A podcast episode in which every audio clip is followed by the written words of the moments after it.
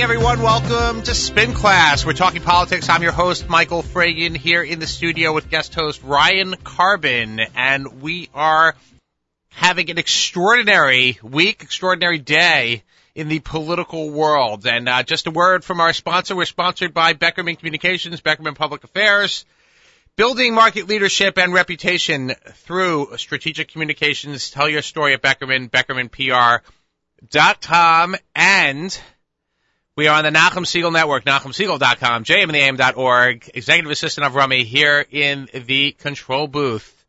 And Ryan, it's been quite a day. What would you say about the political earthquake going on locally in the tri-state area? Well, you know, I don't think so many people have paid attention to Trenton, New Jersey in probably decades, but that press conference today, my God, what a bravura performance. Bravura by Chris Christie. This guy should get an Oscar, an Emmy. I don't know what else they give out, but that gubernatorial mansion should have statues on every shelf. What a performance. Okay, so I'm going to give you the props to introduce our first guest from this great state of New Jersey, the Garden State. And Ryan, go ahead. We have Ben Dworkin joining us, who is the head of the Rebovich Institute for New Jersey Politics at Rider University, a brilliant mind assessing the crazy politics of the state of New Jersey, which for those who pay attention to it, you know, they actually think it's more interesting than what we do in New York. So I watching this performance by the governor in New Jersey, as you know, is a very, very strong governor, one of the strongest constitutional governors in the country, wielding enormous power apparently that stretches from the State House to the George Washington Bridge ramps. Fort Lee, New Jersey. Ben, welcome to Spin Class. Thank you, guys. I'm glad to be here. Okay, so let's just start off very quickly. What the hell is going on? Yeah, what's going on over there? Okay, so we go back and we start with Chris Christie, a very powerful governor, is running for re-election.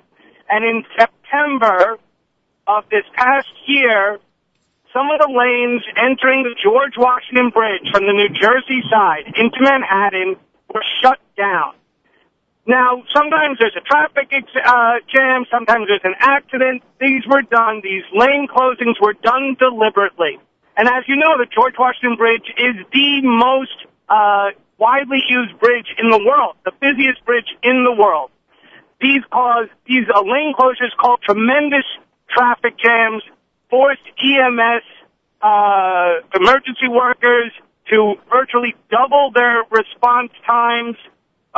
It made huge delays for kids who were going the first day of school, and it lasted for 3 days. Why did it stop? Well, as you know, New York and New Jersey share control of the Port Authority, which oversees the George Washington Bridge. The decision to close the lanes was made by some of the New Jersey employees. The decision to reopen them was made by some of the New York employees who said, "What are you doing, guys? This is crazy. We didn't inform the town. The mayor has been calling, complaining. Well, we didn't know about this." Ben, so it started a whole investigation. These are senior executives at the Port Authority, high-ranking political appointees, right? Yeah, these are not stupid people, right? Absolutely. Well, I think they are stupid people. Extremely bright political appointees, very sharp people, top-level executives. Now, they may be foolish, but they're not stupid. They knew what they were doing. It wasn't done in error, obviously. Well, which is really, Ben, my question, which is, you know, I've settled plenty of political scores in my time, and I plead guilty to that in front of, you know, the millions that are listening to this show. I will certainly second that motion. Were you among them, Michael? We're not going to get into that right now. All right, we're not going to get into that. But never have I heard that we're going to go and screw the mayor of Fort Lee because he didn't endorse us by using a bi-state agency to cause a traffic jam. No one would blame the mayor of Fort Lee for that anyway. It's not under his control. I don't think he's the one who got stuck in the ambulance on the way to his surgery. It wasn't the mayor. It was all these people. So even assuming the most malevolent motives, which turn out to be true, this is a really bizarre way to do a political hit. I don't get it. You're absolutely right. It is bizarre, and that's why today's press conference, despite the bravura performance that you talked about, doesn't really resolve anything. because the fundamental question is still unanswered. Who started this? Whose idea was it? Who was involved in the planning of it? You know, there are 1,800 pages of emails and texts that were turned over to the state legislative committee that is investigating this. Yesterday's press coverage was about 22. That's it, 22 pages. So we've got a lot more information that's going to come out, and I think the governor did as best he could, given the fact that apparently even he doesn't know all of the answers. Well, the best part, you know, what I thought, you know, that the notion, and I was very impressed in which he theatrically said he was going to go and apologize in person to the mayor of Fort Lee and to the people of Fort Lee. And the mayor said, you know, thanks, but maybe we shouldn't do that today. Yeah, he originally said it, but the governor was going to show up anyway. And so when someone is at your door, you let him in. And is he going to? Is he going to bear? Or they're meeting, I think, right now as we speak. That would be the appropriate thing. I mean, but again, it doesn't really resolve anything in the end. There's still a huge number of unanswered questions. So we're talking to Ben Dworkin, the director of the Rebovich Institute for New Jersey Politics and adjunct assistant professor of political science at Rider University. And, Ben, there's like an old adage out there that's kind of the thing that guys like me who go into politics and work for government always know. It's never write down what you can say, never say what you can whisper, never whisper what you can nod, never nod what you can wink, never wink what you can smile. And what happened here? Why was there this kind of paper trail if you're going to do this kind of thing out there? I mean, it's kind of politics 101. Don't tell... Don't leave a trail. It's going to get found out. Look, the surprising things about any scandal are that they happen because, in hindsight, they always look dumb. You know, you don't understand why David Petraeus was having these illicit email conversations. You don't understand why really smart people would talk openly and often disparagingly about citizens when they're trying to deal with public services. Even if they were using their own private email accounts, maybe that was why they thought they would never be subpoenaed. It is a shocking, you know, there are better ways to cover this up. I think we have to consider ourselves fortunate because had these emails not existed, no one would know that this extended into the governor's office. You know, what's interesting to, you know, Christie spoke today, you know, kind of a la, reminded me of that scene from Meet the Parents where Robert De Niro talks about the circle of trust and being on the inside and the outside. It's our new catchphrase there. And Christie spoke about, you know, his deputy chief of staff had, you know, he had brought her into the circle of trust, and obviously now she's fired. She's clearly outside that circle. But, you know, really the kind of language that I heard today, circle of trust, saddened and disappointed, his people let me down. You know, he sounded like he was the victim. And I this is a guy who I really think is a master of the tone of political communication. I think overall it was a great press conference, but I think once the, you know, the political world begins to start picking through some of what he said, it suggests a kind of very clubby administration. The guy who took the fifth, and I know you worked for Senator Feldman, you were a prominent staffer there in the New Jersey state legislature. The guy who took the fifth before the committee today is the governor's top buddy. Well, the governor in his press conference tried to distance himself from Wildstein, the Port Authority executive who was asked to testify, was subpoenaed to testify today, and proceeded to then invoke the Fifth Amendment and chose not to answer any of the questions.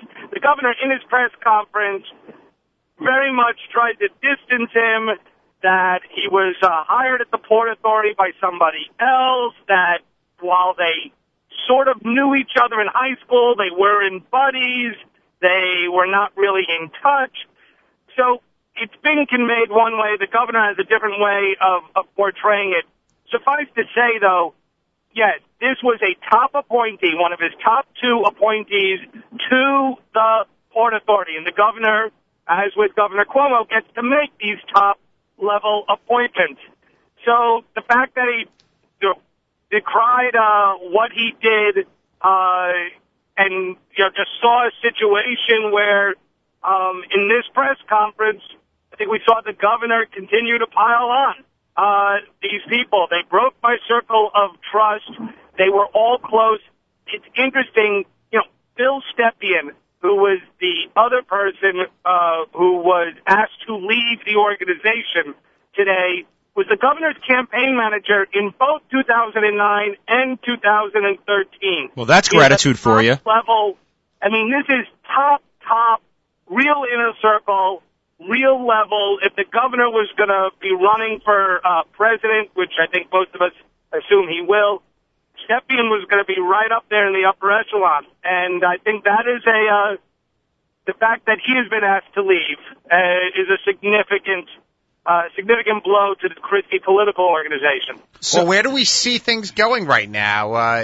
Is Christie now incredibly damaged or too damaged? Several of the big money donors have actually, including Ken Langone, was quoted this afternoon as still pledging loyalty to him. So is it how much are we tarnished here, the Christie brand? Or is it just reinforced by his blunt... his bluntness in the... going on. Let me try and answer it in two ways. The issue itself about the bridge is not going away because there are still significant unanswered questions. There are thousands of pages of emails and texts that we have not yet seen.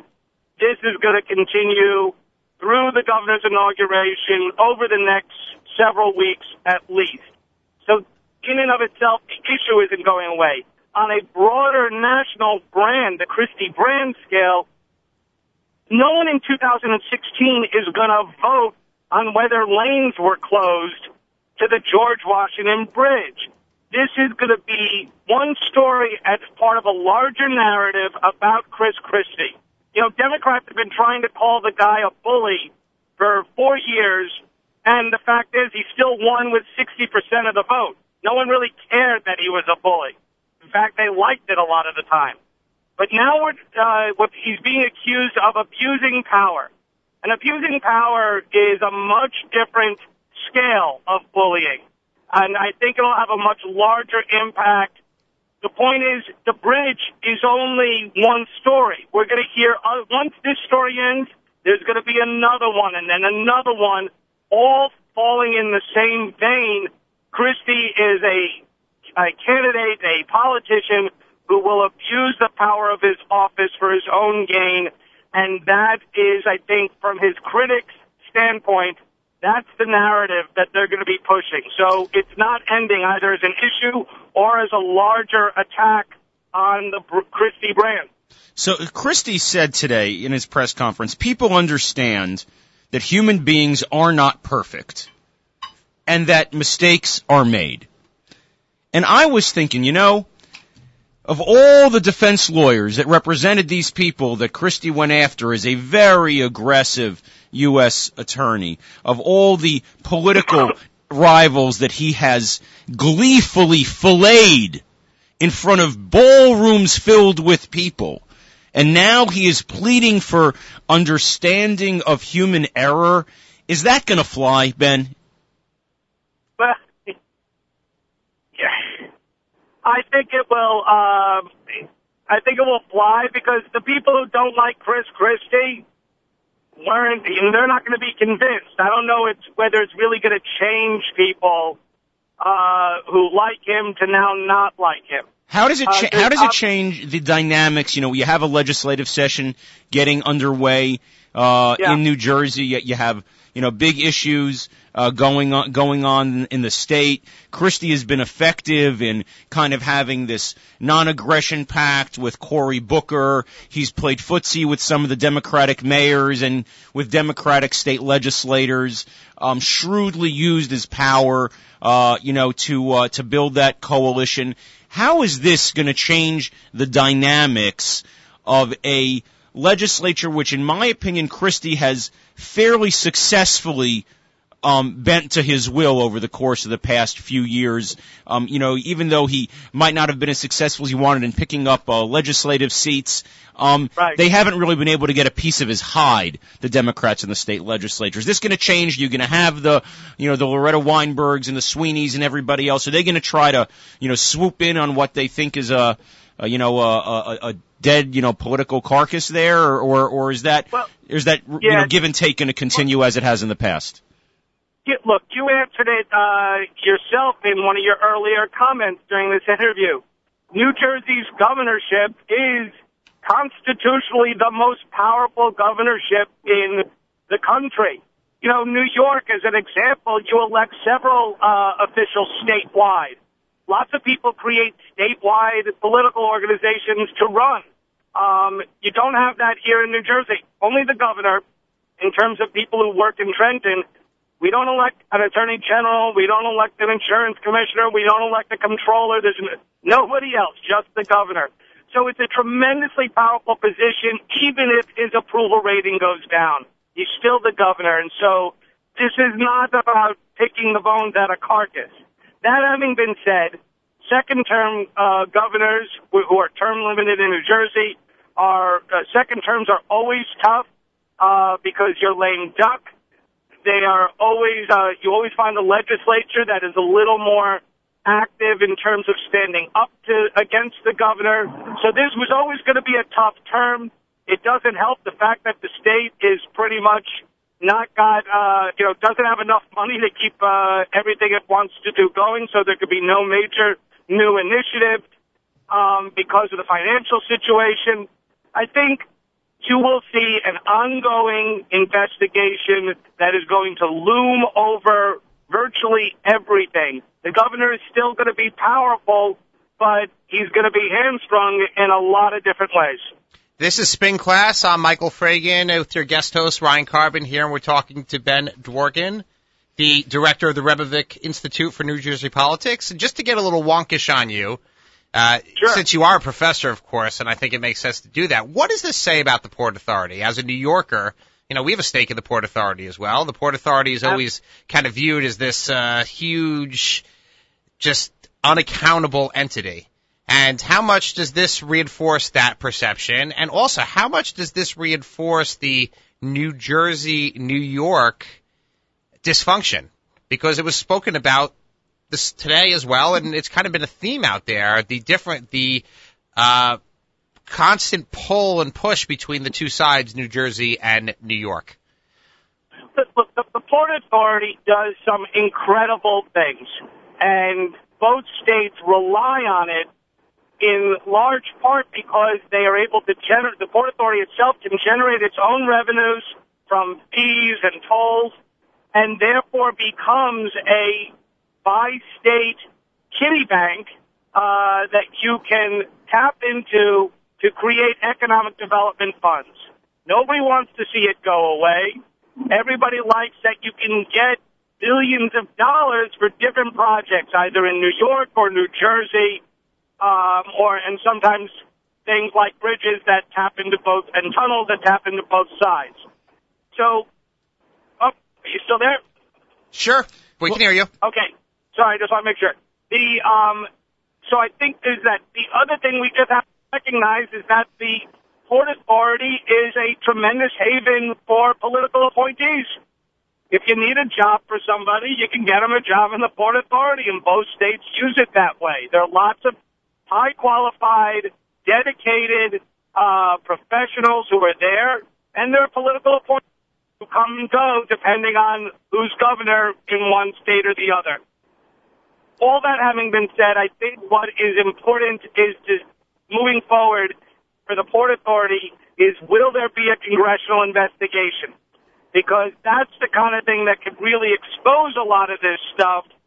Why do we pay such high tolls on these bridges? What can be changed? Is it part of the culture there? That kind of congressional investigation, which may or may not come, is the thing that could expose it. Right now, everybody kind of likes it. Sure, there's tension, but that happens all the time. What about the U.S. Attorney investigation that was just announced today? Well, they didn't announce an investigation. They announced that they're considering an investigation. They're doing a preliminary examination to see if it's worthy to go forward. So we'll have to see, give that a little time. Sure, that can be part of it, but they'll be looking for crime. They'll be looking for acts, criminal acts. Did anything here cross past the stupidity line into an actual criminal act? The only Congress can really start investigating how many people work there. What do these people do? What kind of audit do you have? And honestly, I'm not sure whether either New York or New Jersey really wants all that exposed, because they get a lot out of the Port Authority, each side. Well, that's interesting, Ben, because, and we're gonna move to our discussion with our next guest shortly on Governor Cuomo's State of the State. But one of the little nuggets in the speech yesterday up in Albany was Cuomo took a shot at the Port Authority. He said, I am going to take control of the rebuilding of LaGuardia, JFK. The Port Authority has not done this well. I'm going to take control, just like I took control of the Tappan Zee Bridge project, and I'm going to go and get it done.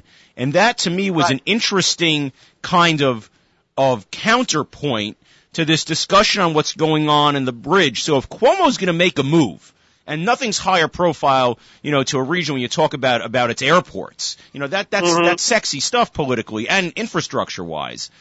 I think that the spotlight on the Port Authority, because of that Cuomo's doing for his agenda, because of this politics, and because there is nothing more exciting, I think, for reporters and state legislators and anybody who has the ability to get their hands on arcane government documents.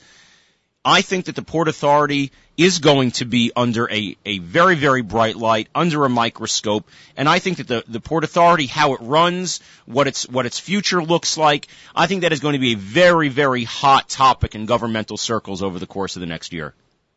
You're absolutely right.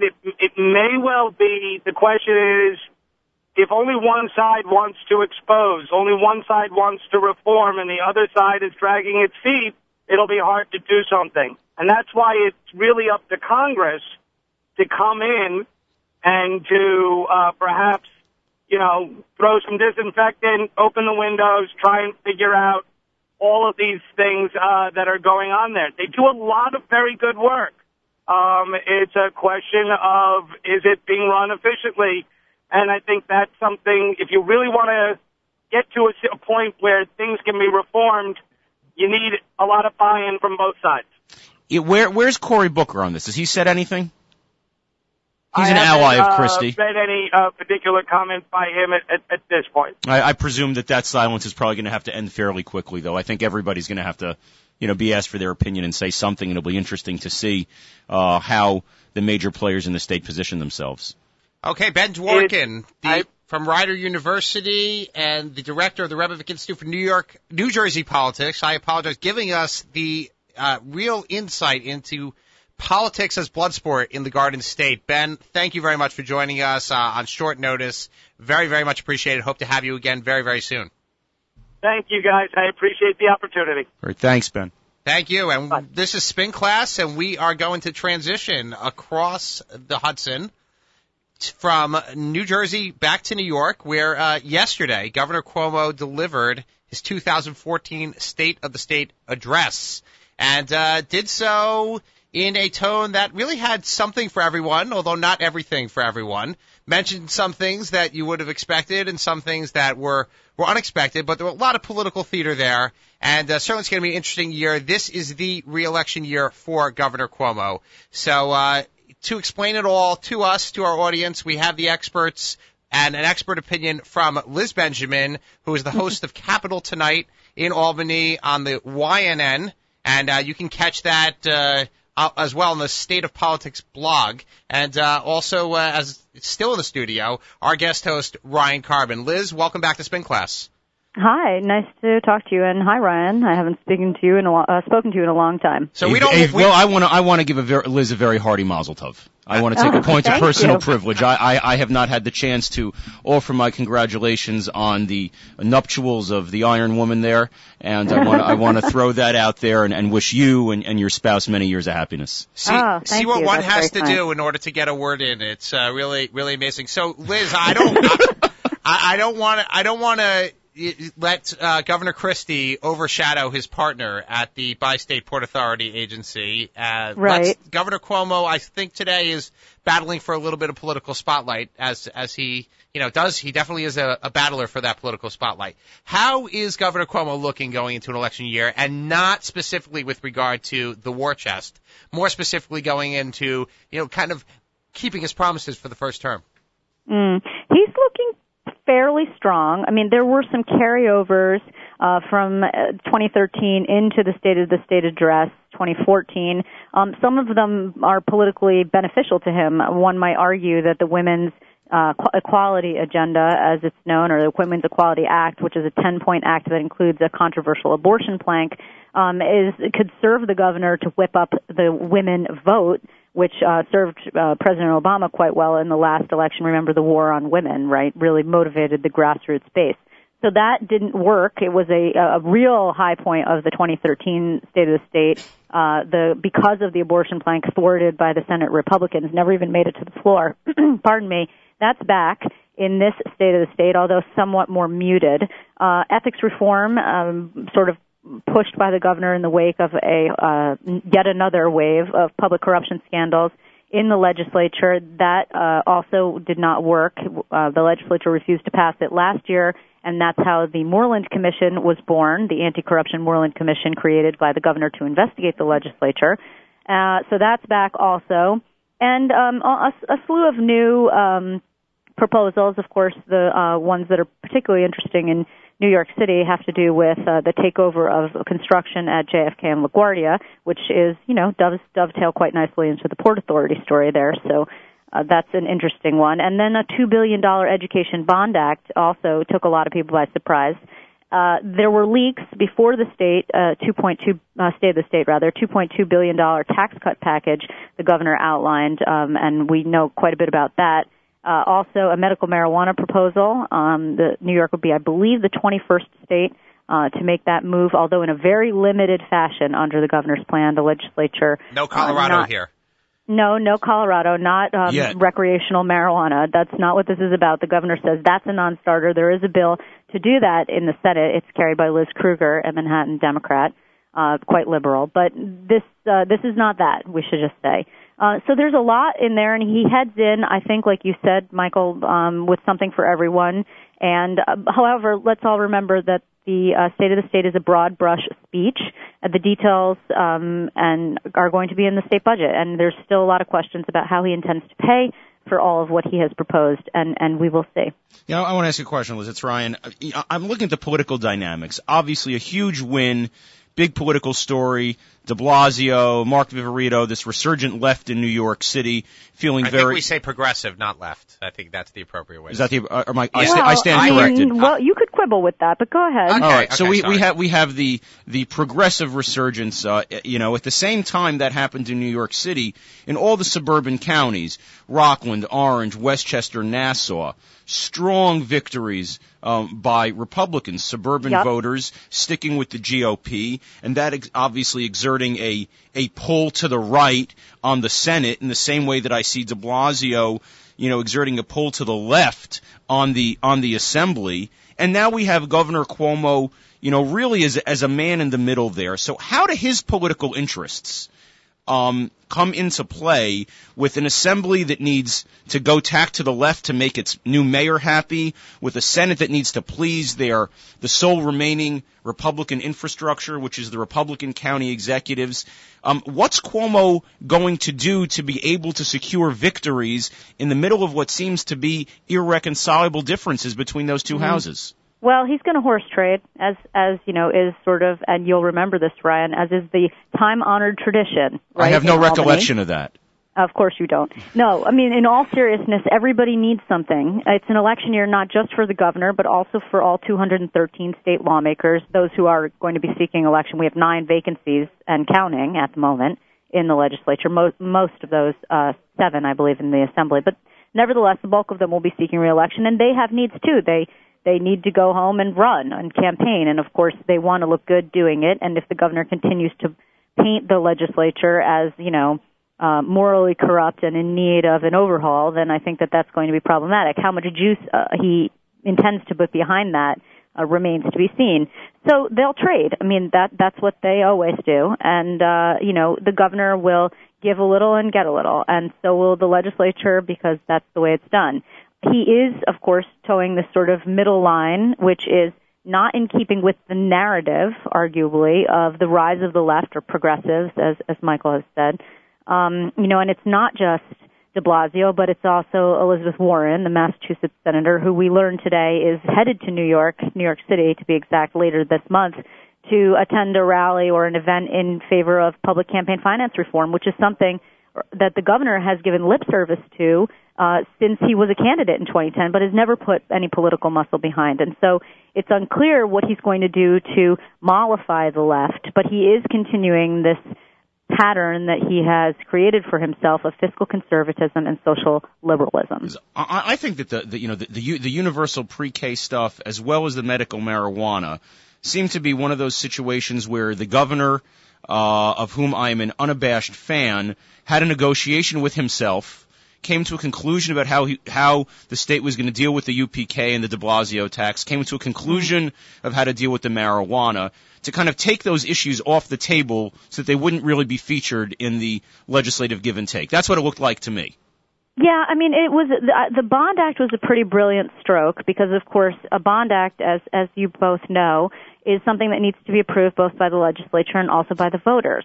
And so the governor gets to campaign on education, which is sort of like mom and apple pie, assuming that the Bond Act is sharing space on the ballot with him in this fall's election. He gets a piece of the pre-K argument, certainly. He has put money behind pre-K competitive grants up until this point, which means that districts have to really go up against one another, like the Hunger Games of pre-kindergarten, if you will. And they have been giving out increased numbers of those grants, although not all districts are applying for them because, to be honest, the applications are, you know, they have other things that they need to take care of. So he does, he hasn't said how he's going to pay for it yet. It's unclear if it would be a true victory, one that Bill de Blasio would accept, if the funding is not through a tax on wealthy residents of New York City. He says he wants a recurring revenue stream. He says he wants it to fund his entire 5-year plan, this being the new mayor of New York City.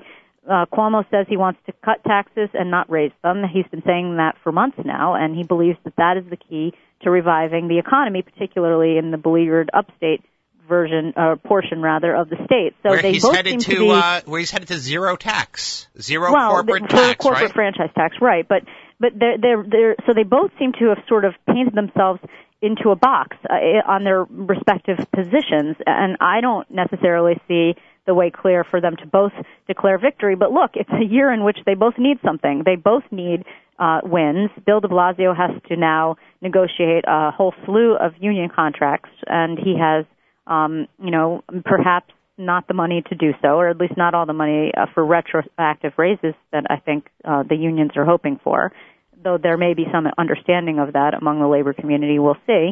There are other things he needs to deal with. He can't just be dealing with a protracted battle all year long with Albany over pre-kindergarten, and the governor needs to run for re-election, and perhaps there's some way that they can agree to do a deal that makes them both look good. I don't know what that is, but maybe they can do it. This is Spin Class, and we're talking to Liz Benjamin, the host extraordinaire of Capital Tonight, as well as New York State of Politics blog, which everybody in the audience should be following if you're interested in anything going on in Albany and politics around the state. And since it is an election year, Liz, there are 2 open seats in the state Senate right now. The governor has indicated, or at least the whispers are, that there will not be a special election. Additionally, you have 2 Republicans. Well, you have one Republican senator who has already declared that he's running for Congress, and potentially there's another Republican senator on Long Island who might be running for an open seat in Nassau County. That being Jack Martins, who is has run once already for the Carolyn McCarthy seat. So, well, he said today, he told Newsday today that he's probably going to stay in the state Senate, but he hasn't ruled out the possibility that he would run for the McCarthy seat. And, of course, Carolyn McCarthy announcing just this week that she won't seek re-election due to her health, which, of course, is very unfortunate. Yes, absolutely. And she, being my congresswoman, I will say, really my thoughts and prayers go out to her. She really is a heroic woman. We certainly, don't see eye to eye on everything. But I will tell you, she certainly is a heroic woman, and I really admire her for so many years. So, but where does that leave the Senate? You have two members shy right now, and always kind of a seesaw as far as control is concerned. But you also have this dynamic of one or maybe perhaps two, and running for Congress and potentially going and running into an election year. So that creates its own dynamics as far as the balance of power. Right. So, okay, there's a lot of things going on here. First of all, it could be more than two. I mean, Bill de Blasio is not done filling his cabinet and his administration yet, so maybe he'll reach into the Senate and pull someone out, although the downstate seats, generally speaking, are pretty safe in the Democratic column. So we'll assume. But the New York City ones in particular. Say that again? I said the New York City ones in particular. Well, right. I mean, unless, not necessarily all of them, but most of them, right? I assume Bill de Blasio is not going to appoint George Latimer or Andrew Lanza, or probably not Marty Golden, right? Oh, you were thinking the Republican side, but Bill de Blasio has already said he's not going to appoint Republicans, so I think we're okay with that. He did. I think Marty would say yes. But also you've got two senators who are, accused of corruption. You've got John Sampson, a Brooklyn senator, the former majority leader, charged with embezzlement, and former majority leader also, Malcolm Smith from Queens, charged with public corruption in that scheme to sell the GOP ballot line in the New York City mayor's race. So we don't know how those are going to come out. If you are accused and found guilty, you can sit while you're accused and on trial, because we see that Eric Stevenson in the Assembly is doing so. But if you're found guilty of a felony, you have to resign. Let's not forget William Boyland. Let's not forget William Boyland. Indeed, who could forget William Boyland? He certainly seems to be the king as far as sitting while on trial. Or something. So we don't know, right, what the governor will do. He seems loath to call special elections, but to leave some 1 million people unrepresented for a year is something that I think the good government groups have a problem with, if not the residents of those particular districts, even if they notice that they are going unrepresented in Albany. I'm not sure that they have, but they might over the course of the year, particularly when there's nobody to represent their interests to vote on the budget, for example. So, Liz, can I ask you about that relationship between the governor and the legislature? Because sure. What struck me yesterday as I was sitting there in the convention center and the pictures of Sheldon Silver and Dean Skelos went up on those milk cartons because they were missing in action during the governor's Adirondack Challenge. And, I'll tell you what came to mind for me was the old days of the State of the State, which was delivered in the chamber of the State Assembly, packed to the gills with senators on folding chairs, lobbyists, family members, everybody, in a room under the control of the speaker, clearly in the legislature. And we know when the governor came in, he shifted that. He says, no, I'm going to go and I'm going to do it in the convention center. And I was thinking yesterday is, you could not post on a big board a picture of the speaker and the majority leader if you were in the Capitol, in the chamber. To what extent has the governor kind of seized more control of that state government, that State of the State, which was so managed? And we know the governor is an excellent political stage manager. Mm-hmm. And that's what struck me yesterday is here we are for the fourth year. Everybody was joking about, the governor likes to keep the room cold. How cold is it going to be? Clearly, the governor was in charge of that room. It was his room. It was his message. It wasn't where he had the Speaker of the Assembly gavel it in and the lieutenant governor presiding and the comptroller and the attorney general sitting behind him. They were all off to the side. The spotlight was on the governor, his room, his convention center, his show. Yeah. How has that changed the nature of the relationship with the governor and the legislature, both in terms of style and substance? Well, that is just one of a whole slew of things that have changed the nature between the legislature and the governor. I mean, remember, we went through a series of governors very quickly, and the state was very unstable when Governor Cuomo took over, and he came in very strong. We have, by design, by the Constitution in this state, a very strong executive. And whoever wields that power, and you've noted the strength of the governor, this particular governor, as a political tactician, really can make a significant dent in the power vacuum in Albany.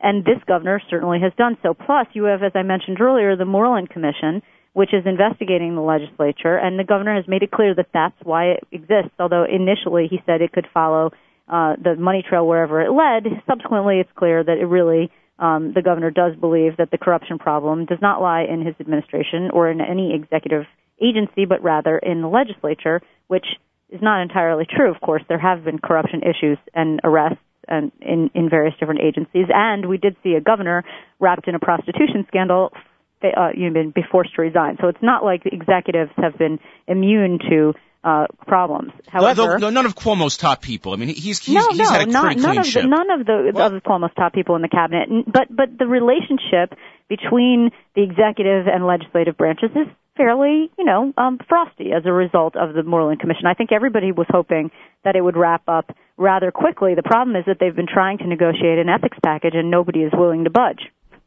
Well, in that vein, Liz, let me just ask, what lessons does Cuomo learn from his counterpart, Chris Christie, from today? Well, another strong, dominating personality who tries to dominate all the political figures around him.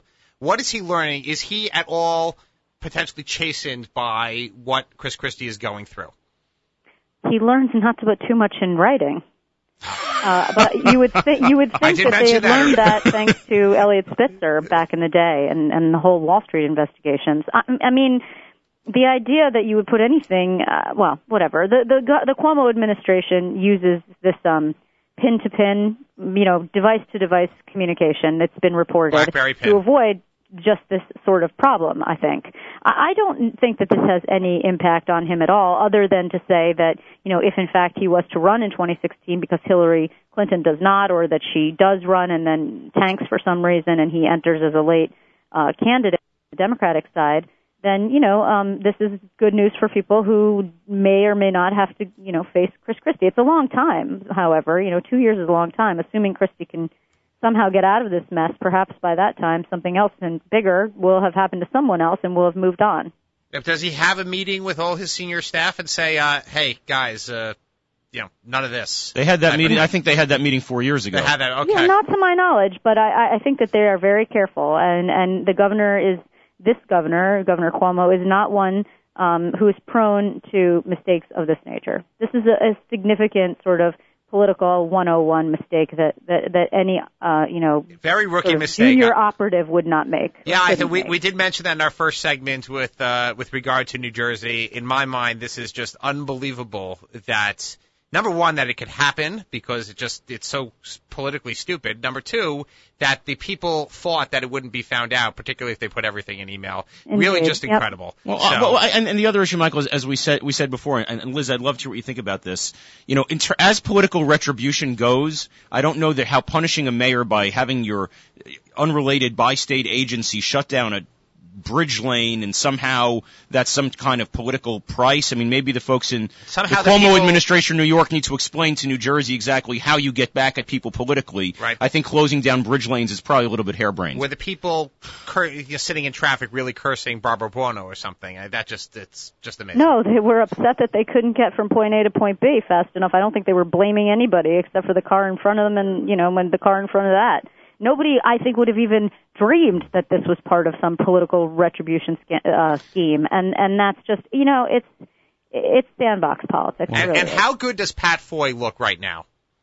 Very good, indeed. Very good. Full disclosure, I replaced Pat Foy on the LIPA board. I've always been a huge fan of Pat Foy. A no-nonsense guy. Unbelievable, bipartisan, yes. Has served Democrats, Republicans, and served them very ably. A really fantastic pick to head the Port Authority. But I actually... Who has much more clout today than he did yesterday. But Pat Foy, interestingly enough...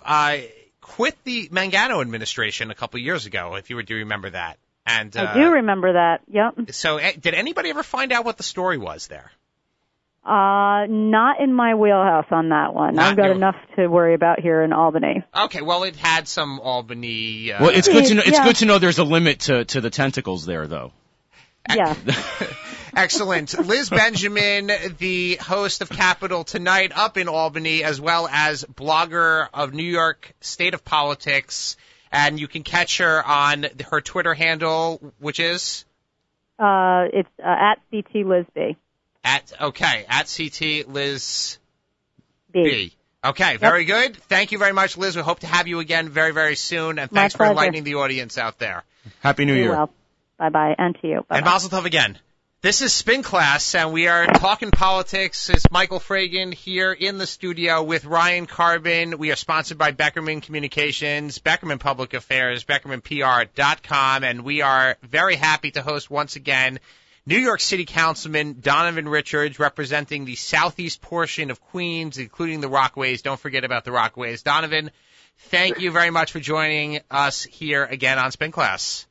Oh, it's a pleasure. I love when I get a call to be on this show. Fantastic. So, Donovan, you had a big day yesterday. While some of us were up in Albany listening to the plans for the future of the state of New York, you were involved in some significant political history in electing the first Latina mayor, city council speaker. That's going to come as news to Bill. That happened fast. The first Latina city council speaker, Melissa Mark-Viverito. And I want to point out, just, as the first question, Donovan, you are a Queens Council member, but you initially were supporting Melissa Mark-Viverito, even though your county chairman was pushing for the other guy. So, so tell us a little bit about, how this is your first full term, and what was going on around this election. And I think you fared well, but let's talk about it, unpack it for the audience a little bit about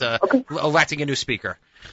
Well, one of the things that, you have to judge a person by, and this is the criteria I sort of use whenever I'm going to back someone. Now, let me just point out Dan Garodnick has been phenomenal through this entire process. He's a friend. He's someone who was here for me as well as Melissa when I was running in my special election, and he's been, he's been a stand-up guy, classy guy, and just very thankful for him uniting the body yesterday. But, when I look to endorse someone, I'm looking at, one, what's good for the city, and two, what's good for my community, and three, well, actually, the first one is, can they win, actually? Then the second is what is good for the city, and then what is good for my community. And based on all three of those criterias, I went with Melissa early, and, she's a person I've got to know over the last few months. I've sort of bumped into her while I was a staffer, obviously, in the city council for 10 years. But she's been on the front line for such a long period on all of the issues that are important to me, and myself, and to the community, and to the city at large. So it wasn't a hard decision to make. Now, you would say, why would you split with, obviously the Queens County, who I think are upstanding people. These are people I work with. But one of the things I'm taught is you always be there for people who were there for you.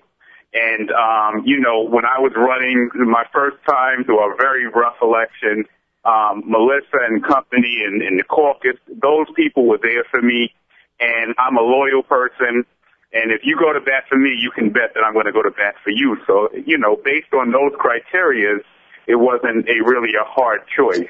Yeah, there's no question. So I want to jump in on that. So this is Ryan Karben. How are you? Congratulations, Councilman. Haven't had the chance to congratulate you since you won that race there. He's won twice since then. He won the special and now his regular election this year. There was a colleague of mine said that your life in politics, it's not measured in years. It's measured in primaries and elections and all that other kind of stuff. It's kind of like the rings on a tree. Cut a guy open, you see how many elections he's run, and you know what he's worth. Do you think that the Mark-Viverito win was about the kind of personal loyalty that you've described, or was it ideological? because a lot of folks are saying this is some kind of huge ideological win. It's about what she stands for. It's about de Blasio's agenda. And there are others that say, you know what, it's a legislative body. Legislative bodies are, for better or for worse, people in the same position. They're clubs. People just have an affinity for another, personal loyalty, take the case. So was this about ideas / ideology, or was it about the personal comfort of the members with Melissa Mark-Viverito, or was it a combination of both? It was a combination of all of the things you described. Now, you know, there's always these reports out there like she's this mean and evil lady, but I judge a person based on my experience, and how do they treat you before you're in power is most important. And before I even was a council member, Melissa was always cordial and very nice and very, like I said, big on the issues. Now, there are going to be some things, obviously, that come up that we're not going to totally agree with Melissa, Speaker Viverito on, neither the mayor. And, you know, there's this notion out there that if you're with the progressives, you're in the council, we're just going to rubber stamp everything. And I think the speaker made that very clear yesterday. I'm definitely an independent voice in the council. I would rather not do things out in the open confrontation or really work to resolve them. Without taking it to the public unless I have to. But these are all of the things that are going to help this body to move forward. Now, we do want a good relationship with the mayor. I mean, all of us, his agenda was addressing poverty, was addressing a lot of these subsidies that companies are getting and not paying their workers well. These are the issues that affect communities in the Rockaways, the Southeast Queens, high foreclosures in Southeast Queens, union workers in Southeast Queens, majority. So, we want to make sure that, yes, while we align on some issues, there are going to be some issues we don't necessarily agree with the mayor on. And when that time comes, we will let the mayor know. And I think one item or three items the speaker spoke about yesterday was certainly member items, making sure we don't get rid of those.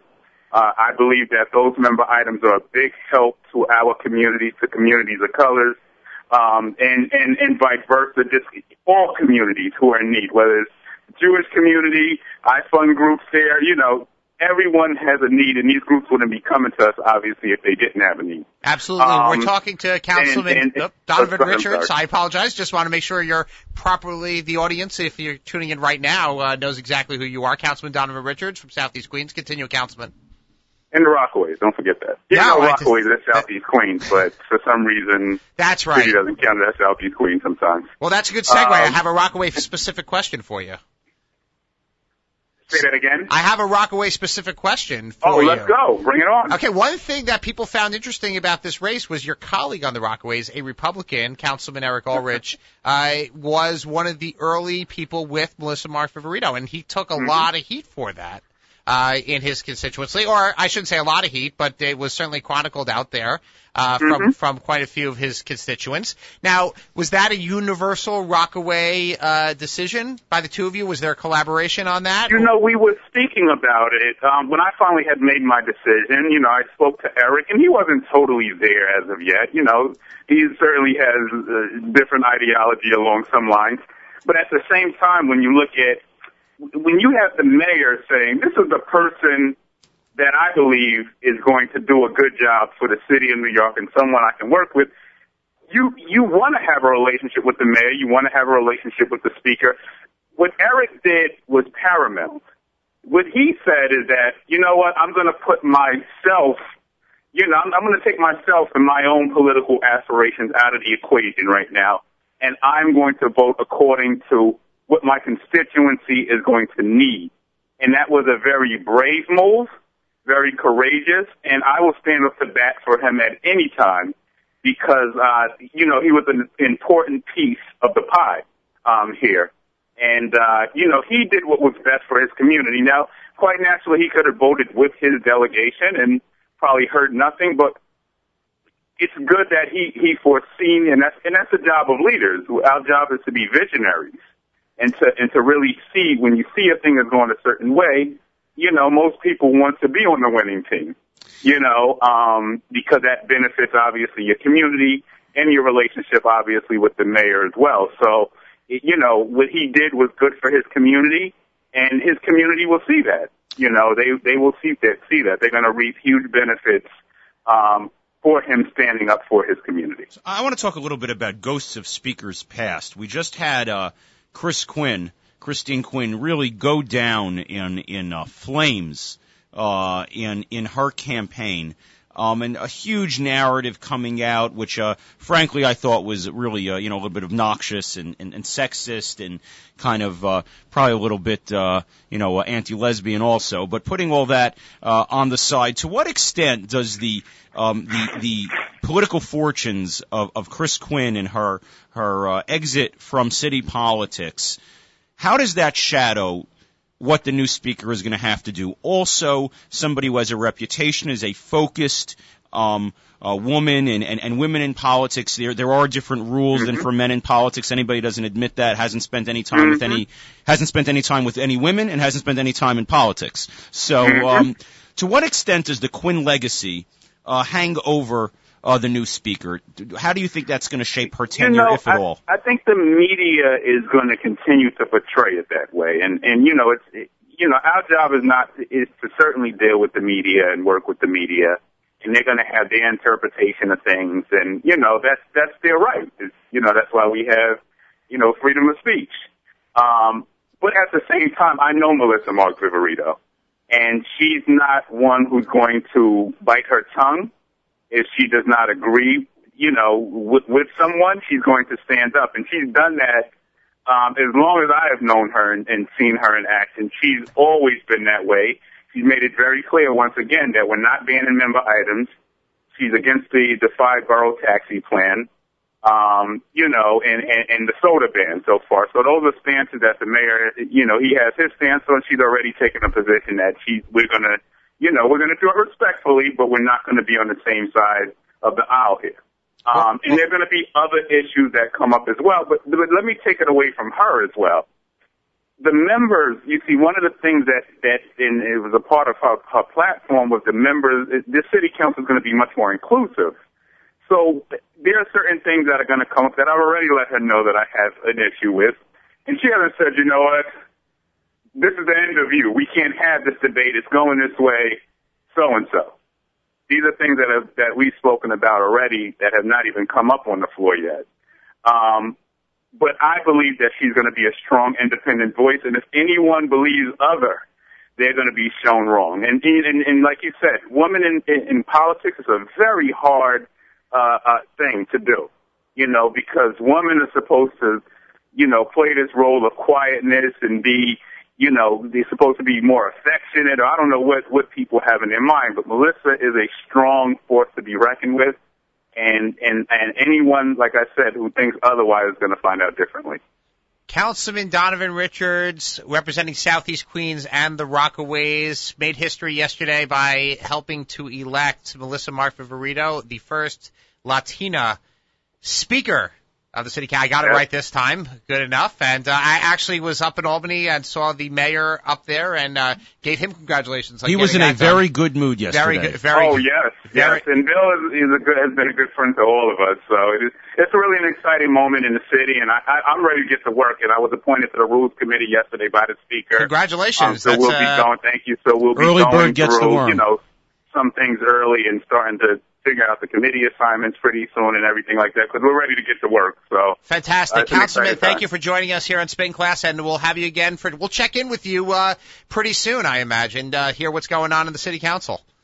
Anytime. My phone is always spinning for you. Fantastic. There we go. Okay. This is Spin Class, sponsored by Beckerman. And closing thought, as I mentioned earlier, there is an open congressional seats kind of thing, doesn't come on us too often. And as I mentioned, the 4th Congressional District in Long Island, my home district. You going to run, Michael? I am not announcing anything here this second. That's not very Sherman-esque. Exactly. And but I just want to take a look at the candidates I see kind of out there. And it was mentioned earlier that Senator Jack Martins, who's certainly a favorite of mine, a big fan of his, may not be interested in running, although I think he would be formidable.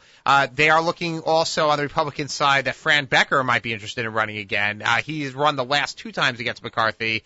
I don't think he would be a strong candidate. I like Fran a lot. I think he's wonderful, really good guy. But he has not. He certainly has not shown the political chops to really take it all the way. It's going to be a self-funder.